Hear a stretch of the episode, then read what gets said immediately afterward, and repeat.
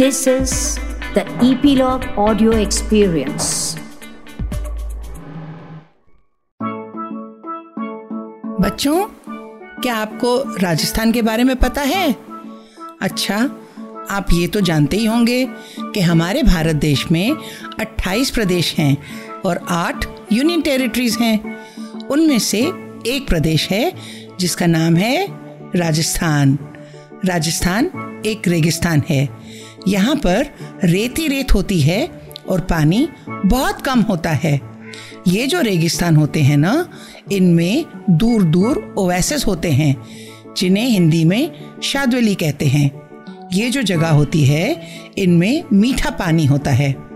बच्चों, आज हम इसी प्रदेश में बसी हुई एक अद्भुत कहानी सुनेंगे। मैं हूँ कांता बहार और मैं आज आपको सुनाऊँगी नन्ही दुनिया में डॉक्टर कुसुम अरोड़ा की लिखी हुई एक और नई कहानी। नन्ही दुनिया आप तक लेकर आए हैं ईपीलॉग मीडिया इस मीठे पानी की वजह से इसमें थोड़ी बहुत हरियाली भी होती है और यहाँ पर अक्सर गाँव या शहर बसे हुए होते हैं। ये जो कहानी मैं आज सुना रही हूँ, ये इसी राजस्थान के एक छोटे से गाँव के बारे में है। जिसका नाम था कारोही। ये गाँव बड़ा सुंदर था। कारोही में दो मीठे पानी के कुएँ थे और हरियाली भी थी। कारोही से तकरीबन दो मील की दूरी पर एक नदी बहती थी। उस नदी का पानी भी मीठा था। बरसात के बाद वो नदी काफ़ी पानी से भर जाती थी।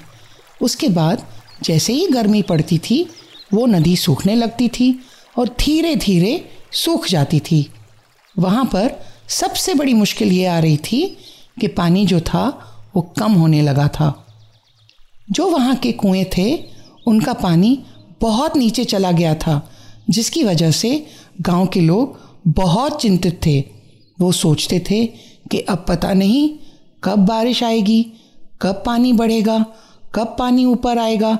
अगर पानी ऐसे ही नीचे जाता रहा तो अपने जानवरों को कैसे पानी देंगे? और जो थोड़ी बहुत खेती बाड़ी बची है, उसमें कैसे काम कर पाएँगे? इसीलिए वो बहुत चिंतित थे। उसी गाँव में एक स्वामी जी रहते थे। स्वामी जी क्योंकि बहुत ज्ञानी थे, सबकी बहुत मदद भी करते थे तो सब उनको बहुत मानते थे। अक्सर लोग उनके पास जाते कि स्वामी जी अपने को तो इस पानी की दिक्कत से छुटकारा दिलवाइए। तो स्वामी जी बोले, ये काम मैं तो नहीं कर सकता, पर मेरी बहन कर सकती है।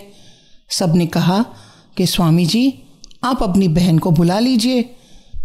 स्वामी जी बोले, मेरी बहन मेरे जाने के बाद आएँगी, वो मेरे बुलाने से नहीं आएँगी। जब सही टाइम होगा, उस वक्त वो अपने आप आ जाएँगी। सबने कहा, नहीं नहीं स्वामी जी आप गाँव छोड़कर मत जाइए। आप हमें इतनी अच्छी अच्छी बातें सिखाते हैं। आपने हमें इतना सारा ज्ञान दिया है। स्वामी जी ने कहा, ये तो हमारा काम ही है। हम जो स्वामी संत होते हैं, हम एक जगह पर नहीं रहते। हम जगह जगह बदलते रहते हैं। जहाँ जाते हैं, वहाँ सबको ज्ञान देते हैं और उन्हें अच्छी बातें सिखाते हैं। और जब हम समझ जाते हैं कि यहाँ के लोग सभी चीज़ें सीख गए हैं तो वहाँ से हम दूसरे गाँव चले जाते हैं, या दूसरे शहर चले जाते हैं। वहाँ जाकर लोगों को फिर अच्छी बातें सिखाते हैं। ऐसे ही एक दिन वो स्वामी जी गाँव छोड़कर चले गए। सुबह जब गाँव वाले उठे, उन्होंने देखा स्वामी जी की झोपड़ी खाली थी। सबको बहुत अफसोस हुआ, पर दिल में एक आस भी बसी। कि अच्छा अब स्वामी जी गए हैं तो स्वामी जी की बहन ज़रूर आएँगी और सब इंतज़ार करने लगे। बहुत दिन बीत गए। उसके बाद एक रात को फिर गाँव सोया। सुबह उठा और देखा कि स्वामी जी की जो झोपड़ी है, वो खुली हुई है। जिस आदमी ने देखा कि झोपड़ी खुली हुई है, उसने अंदर झांका। एक बड़ी उम्र की औरत दिखाई दी। वो पहचान गया कि यह स्वामी जी की बहन है। वो फटाफट वहाँ गया और पैर छुए और नमस्ते की और उनसे पूछा कि आप कब आई? उन्होंने कहा, मैं रात को पहुँची। तो आदमी ने कहा कि, हम तो कब से आपका इंतज़ार कर रहे थे? वो हंस पड़ी। उन्होंने उसे आशीर्वाद दिया। वो बहुत अच्छी थी। तो आदमी जो उन्हें मिला था, उसने उन्हें अम्मा बुलाया था। तो बाकी के सभी भी अम्मा बुलाने लगे और जैसे ही वहाँ के मुखिया को पता लगा कि स्वामी जी की बहन आ गई हैं, वो भी आए और अम्मा जी से आशीर्वाद लिया और अम्मा जी से बात करने लगे। फिर मुखिया ने अम्मा जी को बताया कि हम आपका बहुत इंतज़ार कर रहे थे। हमें स्वामी जी ने कहा था कि आप आएँगी और हमें पानी की दिक्कत से छुटकारा दिलाएँगी। अम्मा जी ने कहा हाँ। मैं छुटकारा तो दिला सकती हूँ, पर उसके लिए एक शर्त है। मुखिया ने कहा, क्या शर्त है? अम्मा ने कहा, कि शर्त यह है कि मैं जिससे ये काम करवाऊँगी, उसे कोई देखेगा नहीं। ये सुनकर सभी हैरान हुए। वो बोले, जो काम करेंगे, उन्हें तो सब देखेंगे। अम्मा जी ने कहा, नहीं नहीं मुझे ज़्यादा टाइम नहीं चाहिए, पर उस वक्त कोई भी घर से बाहर नहीं निकलेगा और ना ही खिड़की से झांकेगा। मुखिया ने कहा यह काम तो फिर रात को ही हो सकता है। जब सब लोग सो जाएँगे तो रात को काम करवा सकते हैं आप। अम्मा जी ने कहा हाँ मैं तो रात को काम करवा सकती हूँ, जब सब सो जाएँगे। पर अगर एक भी आदमी ने उसे देख लिया या उसे देखने की कोशिश भी की तो काम उल्टा हो जाएगा। जो थोड़ा बहुत पानी है, वो भी सूख जाएगा। मुखिया बहुत हैरान हुआ और बोला कि ऐसे में सबको तो नहीं पकड़ सकता और गाँव में कुछ तो शैतान होते ही हैं, जिन्हें जिस बात के लिए मना किया जाए, वो वही करते हैं। तभी मुखिया की पत्नी, जो उनके साथ थी, वो बोली आप क्यों परेशान हो रहे हैं? मैं इसका हल निकाल लेती हूँ। मुखिया बोला, क्या हल निकालोगी? उन्होंने कहा, गाँव वालों को सबको अपने घर बुला लेते हैं कि रात का खाना कोई भी घर पर नहीं बनाएगा। सब मुखिया के घर खाएँगे और उसमें हम नींद की दवाई डाल देंगे। जब गाँव वाले सब सो जाएँगे खाना खाकर तो कौन देखेगा? मुखिया बहुत खुश हुआ और वो फटाफट वैद्य जी के पास गया। गाँव में डॉक्टर को वैद्य जी बोलते हैं। वैद्य जी ने कहा कि हाँ मैं दे तो सकता हूँ। एक जड़ी बूटी तो है, एक पौधा होता है, पर क्या है कि ये पौधा जो है, इसकी जो डोज है, बड़े लोगों के लिए अलग है और बच्चों के लिए अलग है। मुखिया की पत्नी बहुत बुद्धिमान थी। उसने कहा आप चिंता मत कीजिए वैद्य जी, मैं ऐसा इंतज़ाम करूँगी कि बड़े एक तरफ़ खाएँगे और बच्चे एक तरफ़ खाएँगे। दोनों का खाना अलग अलग बनवा दूँगी। वैद्य जी ने कहा कि आप तो वाकई बहुत समझदार हैं। ऐसा तो हो सकता है। मुखिया ने गाँव में ढिंडोरा पिटवा दिया कि सब लोग रात का खाना मुखिया के यहाँ खाएँगे। कोई भी अपने घर नहीं खाएगा। जो भी अपने घर खाएगा, उसे सज़ा मिलेगी। तो गाँव वालों तो बहुत खुश हो गए कि चलो, खाना नहीं बनाना पड़ेगा। सब मुखिया के घर पहुँच गए। सबने खूब डटकर खाया और सब अपने घर आकर सो गए। और जब सब सो गए, अम्मा ने देखा कि आसपास कोई नहीं है तो उन्होंने चुपचाप अपने झोले में से एक शीशा निकाला और उसके अंदर उन्होंने अपनी शक्ल देखी और फिर बोली, हे जादुई शीशे, आज मुझे तुमसे एक काम करवाना है। फिर जादुई शीशे में से एक जिन बाहर आया। उसने कहा, कहो अम्मा जी, मैं तो आपके काम का इंतज़ार कर रहा हूँ। जो कहोगी, करूँगा। अम्मा जी ने कहा कि यहाँ से दो मील दूर नदी बह रही है। उसको तुम गाँव के पास ले आओ। जिन ने कहा अच्छा मैं तो नदी को गाँव के पास ले आता हूँ, पर उससे क्या होगा? अम्मा बोली, उससे ये होगा कि गाँव के पानी का जो स्थिर है, वो ऊपर हो जाएगा। जिन ने कहा हाँ जी, वो तो हो ही जाएगा, ये तो सरल बात है।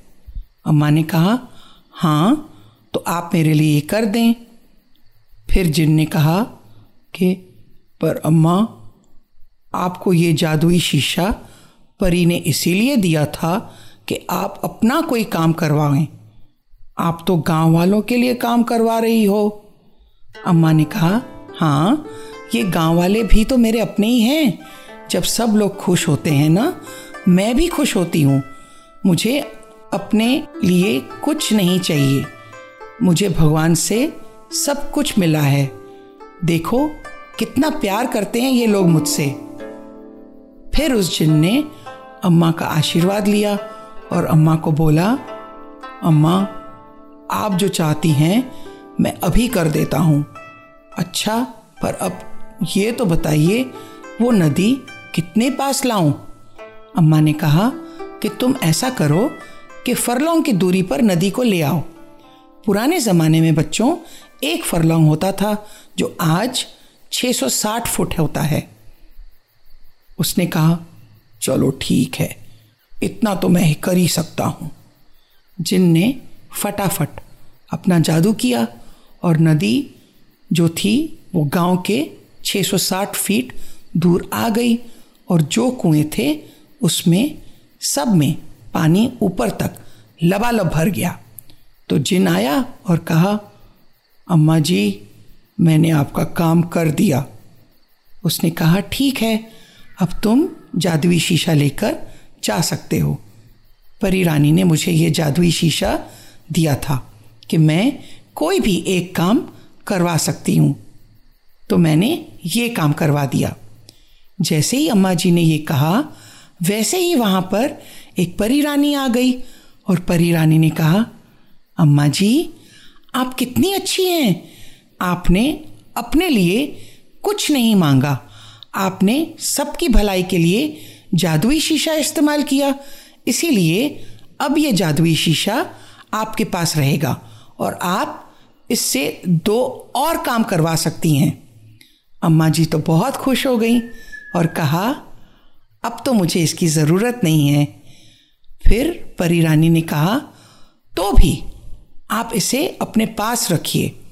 और इससे जब चाहेंगी, आप दो काम और करवा सकती हैं।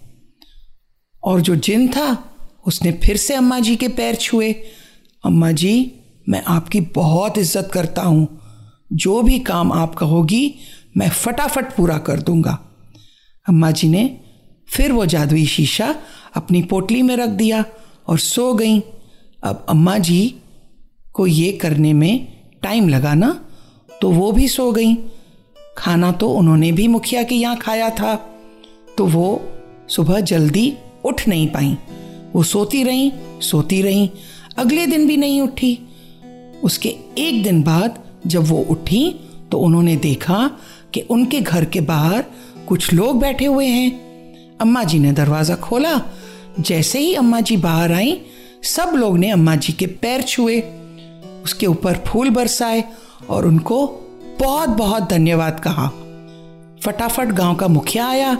मुखिया और उनकी बीवी ने अम्मा जी के पैर छुए और उनसे कहा, अम्मा जी, आपने हमारी जान बचा ली। आपने हमारा इतना बड़ा संकट दूर कर दिया। कुएँ में भी पानी भर दिया और देखिए, नदी भी हमारे गाँव के पास आ गई। अब हम लोग को ज़्यादा फ़िक्र की ज़रूरत ही नहीं। अब आप यहीं पर रहिए। अब हम लोग आपकी सेवा करेंगे। तो अम्मा जी ने पता है क्या कहा? नहीं, अब मैं यहाँ नहीं रह सकती हूँ। मेरा यहाँ का काम पूरा हो गया। अब मुझे कहीं और जाना है। तुम लोग बस अपना ख्याल रखो खुशी खुशी रहो। मैं अभी एक हफ़्ता और रहूँगी। उसके बाद मैं दूसरी जगह चली जाऊँगी। सभी गाँव वालों ने उन्हें बहुत रोकने की कोशिश की। पर अम्मा जी ने कहा, मैं बस, सिर्फ़ सात दिन रहूँगी। ऐसे अम्मा जी सात दिन और वहीं रही और उसके बाद गाँव छोड़कर चली गई। गाँव वालों ने क्या किया? जो वो कुटिया थी, जिसमें स्वामी जी और अम्मा जी रहते थे, वहाँ पर उन्होंने स्वामी जी और अम्मा जी की मूर्तियाँ बनाकर लगाई और सब लोग रोज वहाँ प्रणाम करने जाते और उनकी बताई हुई और कही हुई अच्छी बातें याद करते। और पूरा गाँव खुशहाली से रहा। तो बच्चों, नन्ही दुनिया में कहानी सुनने के लिए आपका बहुत धन्यवाद। प्लीज़ आपके कमेंट्स हमसे ज़रूर शेयर कीजिए। हमें इंतज़ार रहेगा। यदि आप एप्पल पॉडकास्ट यूज़ करते हैं तो हमें रेट करना मत भूलिए। और आप ईपीलॉग मीडिया के वेबसाइट पर भी नन्ही दुनिया सब्सक्राइब कर सकते हैं या अपने मन पसंदीदा किसी भी पॉडकास्ट प्लेटफॉर्म पर, जैसे स्पॉटिफाई गाना जियो सावन एप्पल पॉडकास्ट वगैरह, अपनी सब्सक्रिप्शन ज़रूर कंटिन्यू रखिए, ताकि आपको नोटिफिकेशंस मिलती रहें। मैं कांता बहार, आपसे फिर मिलूँगी एक नई कहानी के संग, आपकी अपनी नन्ही दुनिया में। तब तक खुश रहें स्वस्थ रहें